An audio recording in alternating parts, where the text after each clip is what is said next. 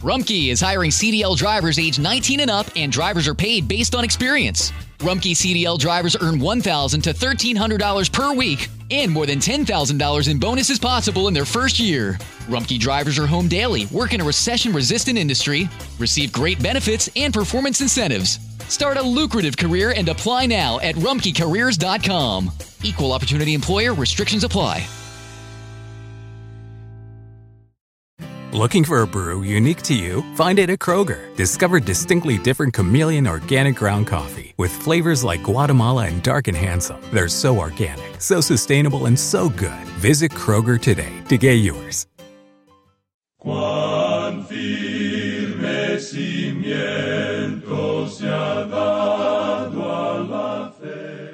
A través de la Biblia, un análisis de la Biblia libro por libro que le ayudará a crecer espiritualmente. Estos estudios fueron diseñados por el Dr. J. Vernon McGee. Acompáñenos en este fascinante recorrido a través de la Biblia. La palabra de Dios. En estos días no había rey en Israel, cada uno hacía lo que bien le parecía. Jueces 21-25. Hoy llegamos al final de nuestro estudio de El libro de jueces y vemos que todavía nos encontramos en el ciclo de la historia. Quedes en sintonía para la conclusión de este maravilloso estudio de jueces. Padre Celestial, nos encomendamos a ti ahora en oración para que tu palabra nos enseñe y nos muestre el camino que debemos seguir. En el nombre de Jesús oramos. Amén. Iniciamos nuestro recorrido bíblico de hoy con las enseñanzas del Dr. Magui en la voz de nuestro hermano Samuel Montoya. Continuando con nuestro estudio en el libro de los jueces, llegamos hoy al capítulo 20. En este capítulo, en una asamblea general, el levita agraviado en el capítulo anterior declara la maldad que le había acontecido. La asamblea entrega su decisión. Los israelitas pierden cuarenta mil hombres. Destruyen a todos los de la tribu de Benjamín, excepto a seiscientos de ellos. Leamos, pues, para comenzar los primeros dos versículos de este capítulo veinte de jueces. Entonces salieron todos los hijos de Israel, y se reunió la congregación como un solo hombre, desde Dan hasta Beerseba, y la tierra de Galaad, a Jehová en Mizpa. Y los jefes de todo el pueblo, de todas las tribus de Israel, se hallaron presentes en la reunión del pueblo de Dios, cuatrocientos mil hombres de a pie que sacaban espada. Los israelitas vinieron de todas partes de la tierra de Israel para luchar contra la tribu de Benjamín por haber abusado de la concubina de Levita. Y se reúnen todos en asamblea general. Hablamos hoy de las Naciones Unidas y cómo se reúne la Asamblea General de las Naciones Unidas en sesión plenaria. Pues bien, tenemos aquí algo parecido. Tenemos la sesión plenaria de la Asamblea General de las Tribus Unidas de Israel, si se nos permite la expresión, con la excepción, por supuesto, de la tribu de Benjamín, que había motivado esta reunión. Y comienzan la investigación preguntando a Levita cómo había ocurrido esta maldad. Y en los versículos cuatro al seis, el levita hace un recuento de los hechos que tomaron lugar la noche que él llegó a Gabaa de Benjamín, y cómo los hombres de Gabaa habían humillado a su concubina hasta darle muerte. Y en el versículo siete, este levita concluye su exposición pidiendo a la Asamblea General que dé su parecer y su consejo. Y comienza entonces el período de deliberación, y después de considerar los hechos, procedieron a emitir una resolución que fue aprobada por unanimidad. Dicen los versículos ocho y nueve de este capítulo veinte de jueces, Entonces todo el pueblo, como un solo hombre, se levantó y dijeron, Ninguno de nosotros irá a su tienda, ni volverá ninguno de nosotros a su casa. Mas esto es ahora lo que haremos a Gabá, contra ella subiremos por sorteo. Y proceden entonces a trazar la estrategia y el plan de ataque para la batalla contra la tribu de Benjamín. Decidieron además enviar una comisión para que se entrevistara con los de la tribu de Benjamín. Leamos los versículos doce y la primera parte del versículo trece de este capítulo veinte de los jueces. Y las tribus de Israel enviaron varones por toda la tribu de Benjamín diciendo, ¿Qué maldad es esta que ha sido hecha entre vosotros? Entregad pues ahora a aquellos hombres perversos que están en Gabá, para que los matemos y quitemos el mal de Israel. La misión que se había encargado a esta comisión era tratar de persuadir a los de la tribu de Benjamín para que entregaran a los responsables de este crimen para ejecutarlos. Pero no de usted lo que ocurre aquí en la última parte del versículo trece y el versículo catorce. Mas los de Benjamín no quisieron oír la voz de sus hermanos los hijos de Israel, sino que los de Benjamín se juntaron de las ciudades en Gabá para salir a pelear contra los hijos de Israel. O sea que no solamente no estaban dispuestos a admitir su culpabilidad en este terrible crimen, ni querían cooperar entregando a los culpables, sino que prefirieron salir a pelear contra los hijos de Israel. Cuán fielmente representado vemos aquí, amigo oyente, el cuadro de lo que ocurre con muchos creyentes en nuestras iglesias hoy en día que no solamente no están dispuestos a admitir su pecado, a reconocer que han pecado y confesarlo al Señor, sino que arguyen, alegan, discuten, eh, presentan toda clase de argumentos y se oponen a todo tipo de disciplina antes que confesar y juzgar el pecado en sus vidas. Y eso es lo que ocurrió aquí con la tribu de Benjamín. Leamos ahora los versículos quince y dieciséis de este capítulo veinte de Jueces. Y fueron contados en aquel tiempo los hijos de Benjamín de las ciudades, veintiséis mil hombres que sacaban espada, sin los que moraban en Gabaa, que fueron por cuenta setecientos hombres escogidos. De toda aquella gente había setecientos hombres escogidos, que eran zurdos, todos los cuales tiraban una piedra con la honda a un cabello y no erraban. Ahora hay mucha gente que cree que fue un milagro que David pudo herir al gigante Goliat en la frente. Una vez un predicador de esos modernistas liberales habló como por quince minutos sobre el hecho de que David no podía haber sido tan preciso como para herir al gigante Goliat en la frente. Pero considere usted este versículo 16 que acabamos de leer. Dice que ellos tiraban una piedra con la honda a un cabello y no erraban.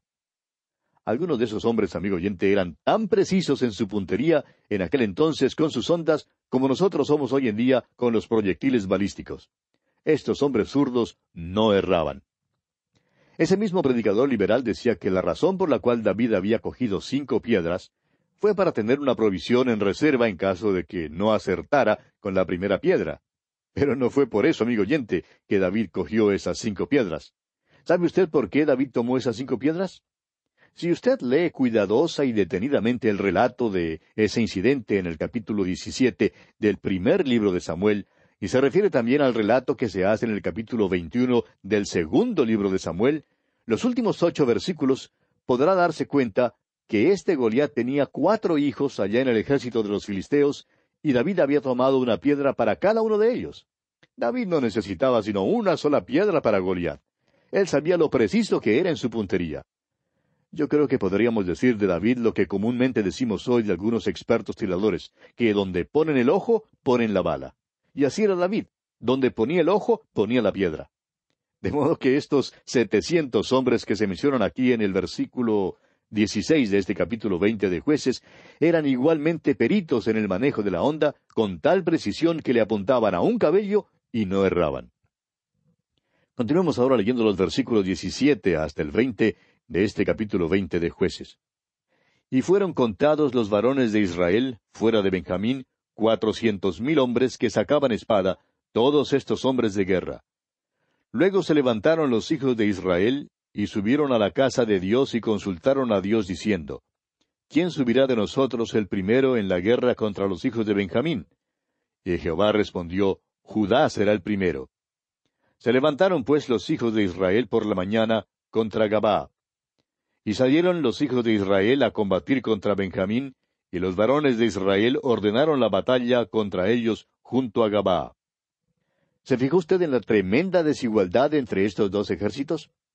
Mientras el ejército de los hijos de Israel contaba con cuatrocientos mil hombres, el ejército de los hijos de Benjamín solo contaba con veintiséis mil setecientos hombres, según el versículo quince.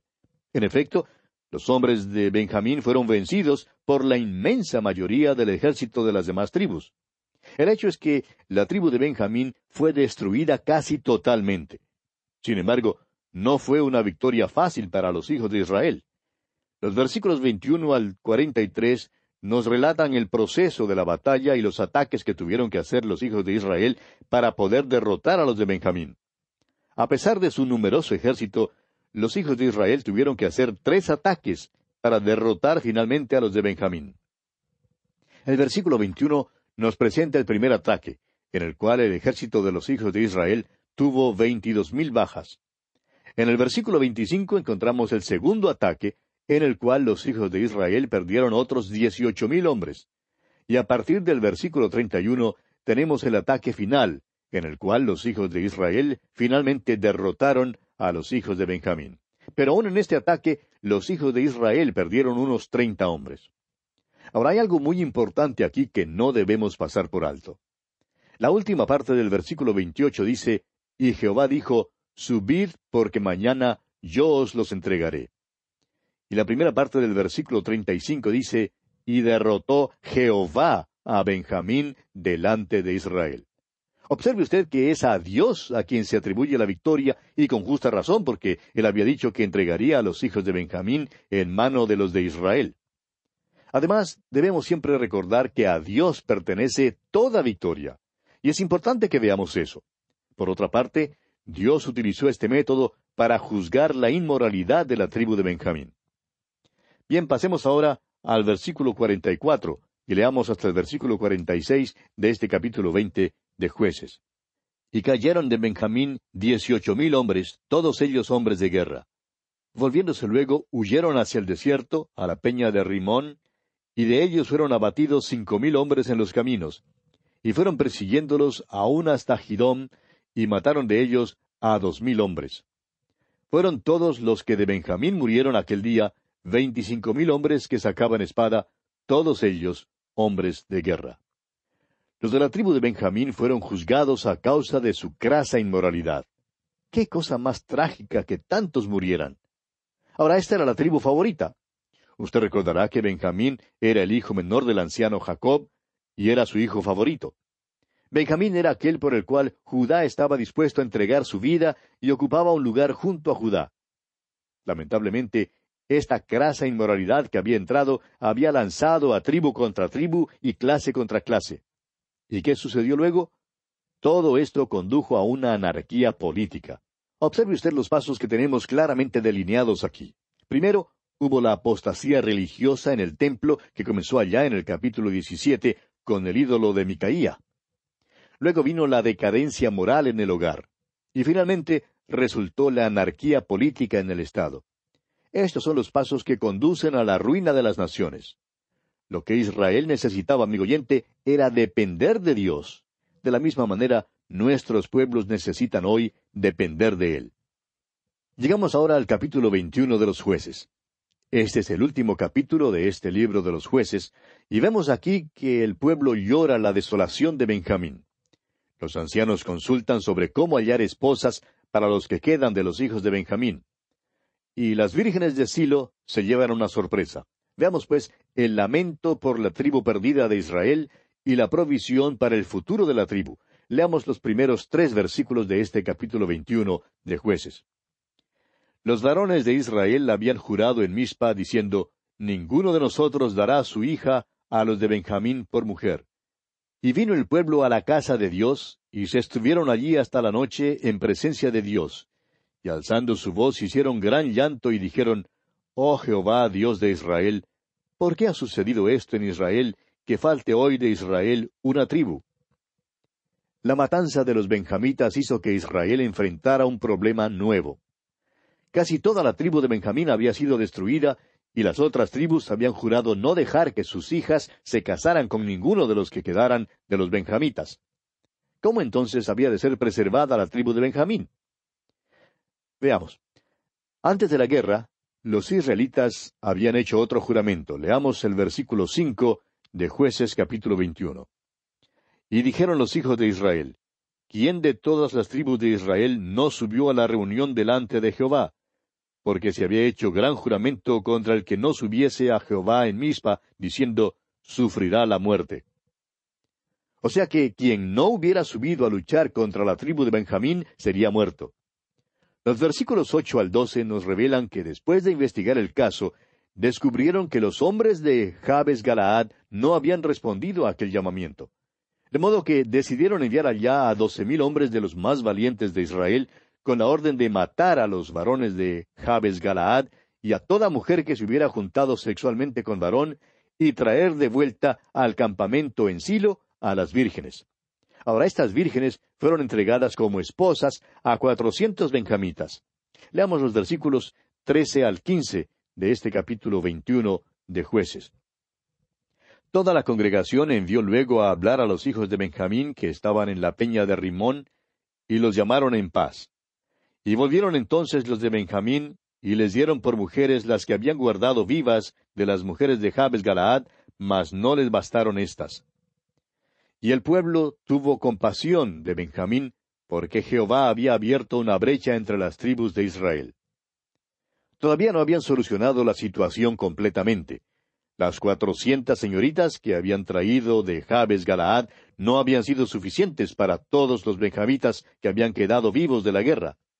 Y dice el versículo 16, Entonces los ancianos de la congregación dijeron, ¿Qué haremos respecto de mujeres para los que han quedado? Porque fueron muertas las mujeres de Benjamín. Habían resuelto parcialmente el problema. Pero todavía necesitaban hacer algo y los ancianos seguían preocupados por esta situación porque, como ya dijimos, habían hecho un juramento con respecto a sus hijas. El versículo 18 continúa diciéndonos, Pero nosotros no les podemos dar mujeres de nuestras hijas, porque los hijos de Israel han jurado diciendo, Maldito el que diere mujer a los benjamitas.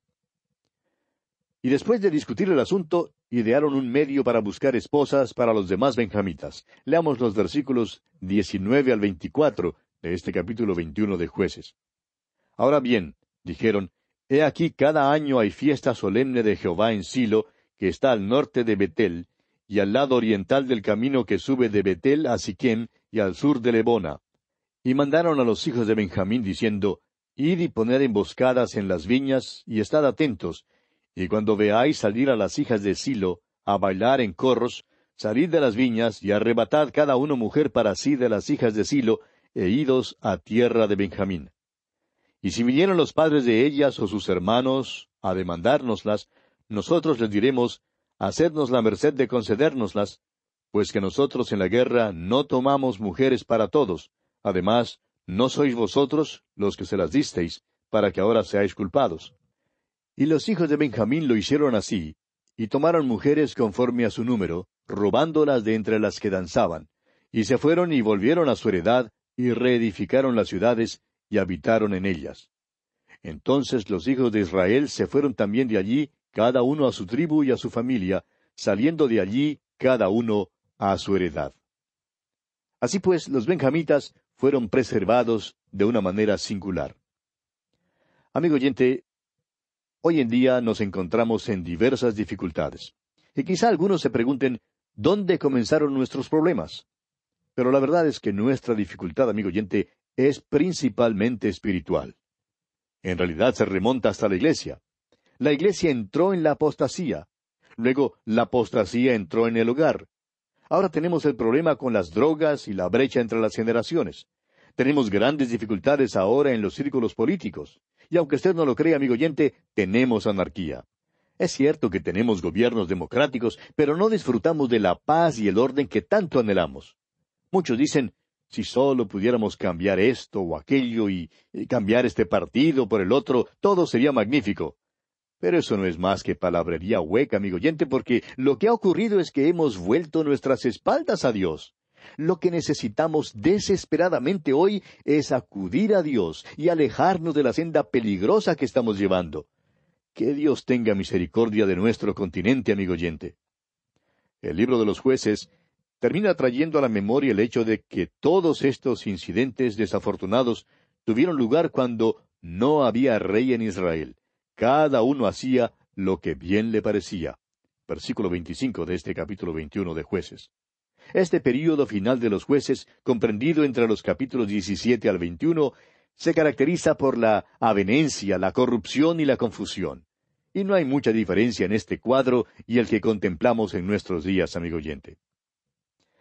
Y bien, así concluimos nuestro estudio de este capítulo 21 de los jueces. Resumiendo ahora el contenido de este libro de los jueces, podemos decir que se divide en tres secciones principales. Primero, la introducción a la época de los jueces en los capítulos uno y dos. En segundo lugar, tenemos la época de los jueces propiamente dicha, contenida en los capítulos tres al dieciséis. Y la última sección nos presenta los resultados de la época de los jueces que se puede resumir en una sola palabra, confusión. Y contenido todo esto en los capítulos 17 al 21. Ahora, dentro de la primera sección, o sea, la introducción a la época de los jueces, el capítulo uno nos presenta la condición de la nación de Israel después de la muerte de Josué, revelada en unas victorias limitadas de las tribus de Judá, Simeón, Benjamín, Manasés, Efraín, Zabulón, Aser, Neftalí y Dan. Y en el capítulo dos, Dios mete en la computadora de la historia, por así decirlo, el ciclo de Israel durante el período de los jueces. Ahora, dentro de la segunda sección, o sea, la época de los jueces, tenemos la primera apostasía contenida en el capítulo tres, versículos uno al once, donde vimos a Israel conquistado por Mesopotamia y liberado por el juez Otoniel. Viene luego la segunda apostasía, contenida en el mismo capítulo tres, versículos doce al treinta y uno. Y allí encontramos a Israel conquistado por los moabitas y filisteos y liberado por los jueces Ahod y Samgar. Sigue luego la tercera apostasía en el capítulo cuatro, versículo uno, hasta el capítulo cinco, versículo treinta y uno. Y allí tenemos a Israel conquistado por Jabín, rey de Canaán, y liberado por los jueces Débora y Barak.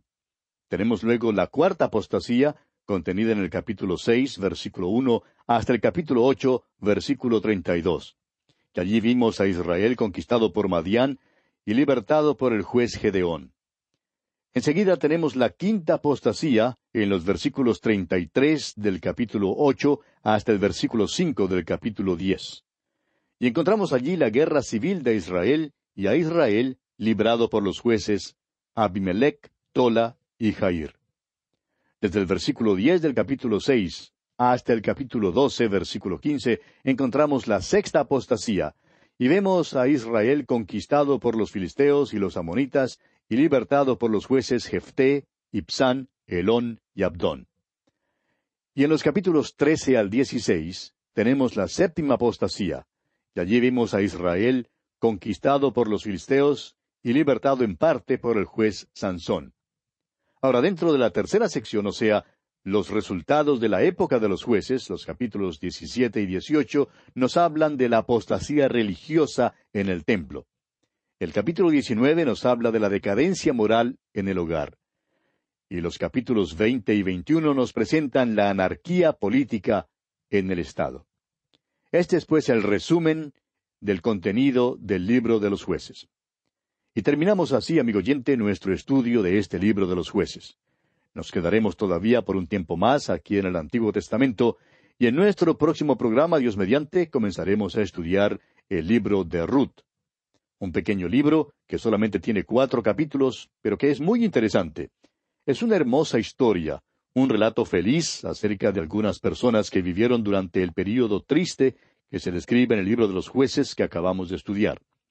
La hermosura y excelencia de la historia de Ruth no pueden pasar inadvertidas aún al creyente más indiferente. La historia de Ruth en realidad ilustra el gran amor de Dios por nosotros hoy en día y estamos seguros que usted se deleitará en gran manera estudiándola juntamente con nosotros. Le invitamos, pues, a sintonizarnos. Será entonces hasta nuestro próximo programa, amigo oyente, que Dios le colme de sus ricas bendiciones. Muchas gracias al maestro Samuel Montoya. Hoy es el último estudio de jueces. Mañana, si Dios lo permite, empezamos Ruth. Consiga las notas y bosquejos de Ruth, así como noticias del ministerio y artículos de interés, suscribiéndose o descargándolos en a través de la Biblia.org barra notas. Soy Hegel Ortiz y si Dios lo permite, estaré aquí guardándoles un asiento especial mañana. ¿Fue de ayuda para usted el estudio de hoy? ¿Desea enviarnos algún comentario de lo que ha estado escuchando? Entonces escríbanos, no espere más. Nuestro correo electrónico es atv@transmundial.org. atv@transmundial.org. Si desea recibir las notas y bosquejos de lo que estamos estudiando, suscríbase gratis en nuestra página en internet a través de la Biblia .org barra notas a través de la Biblia.org barra notas.